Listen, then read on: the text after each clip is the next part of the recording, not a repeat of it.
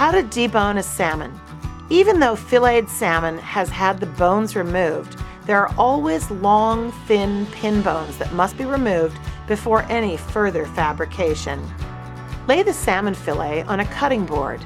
You can find the pin bones by running your fingers or the back of a knife along the length of the fish. The pin bones run from the head to the dorsal fin. Using fish tweezers or pliers, grasp the very tip of the bone. Avoid tearing the delicate flesh by pulling slowly and with constant pressure towards the angle the bone is pointing, which is always in the direction of the fish's head. Repeat this procedure until all the pin bones are removed.